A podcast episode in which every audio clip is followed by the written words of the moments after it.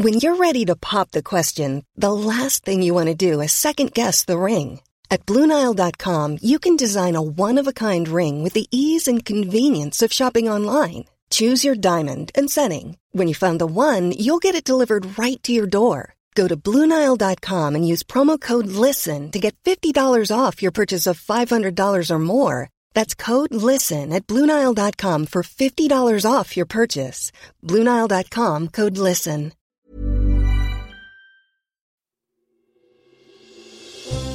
Question of the Week from the Naked Scientists.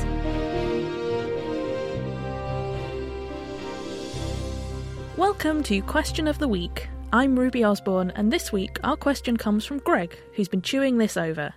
When I exhale, my breath contains carbon atoms. How long ago were they in my food or drink? This question has been really eating away at us. So, to find out the answer, I spoke to Dr. Fred Warren from the Quadram Institute Bioscience.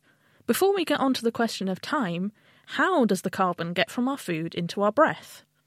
When we eat and drink, the carbohydrate, protein, and fat in our foods are digested in our stomach and small intestines to produce glucose, amino acids, and fatty acids, which are transported across the wall of our intestines and into the bloodstream. Anything which doesn't get digested enters into our colon, where it is fermented by the bacteria which live there to produce short chain fatty acids, which are also absorbed into our bloodstream. So our food gets broken down into its building blocks, which then get sent around our body for a range of different uses. After entering the bloodstream, some of the nutrients are stored as fat or glycogen. Glycogen is a big, complicated sugar, which is how our bodies store glucose. A proportion is used to build and maintain our bodies, and the rest are respired for energy. During respiration, our cells convert nutrients into water and carbon dioxide, releasing the energy we need to live. The carbon dioxide is then excreted in our breath, so a proportion of the carbon from our food ends up as carbon dioxide in our breath. As Hal C pointed out on our forum, nutrients that are stored as fat might be in our bodies for a long, long time before they eventually get used. So let's focus on the food that goes straight into energy production. How can we measure how long it takes? How can I know if an atom of carbon I just breathed out came from lunch today or breakfast yesterday? For plant based foods, it's possible to label the carbon in the macronutrients using a harmless, naturally occurring, non radioactive isotope of carbon called carbon 13.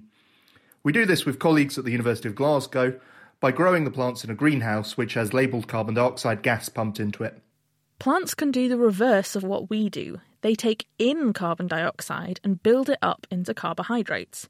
If they're surrounded by labelled carbon dioxide, then everything they make from it will also be labelled. And if you make those plants into food and feed it to people, you've got a way of tracking the carbon that came from that specific meal.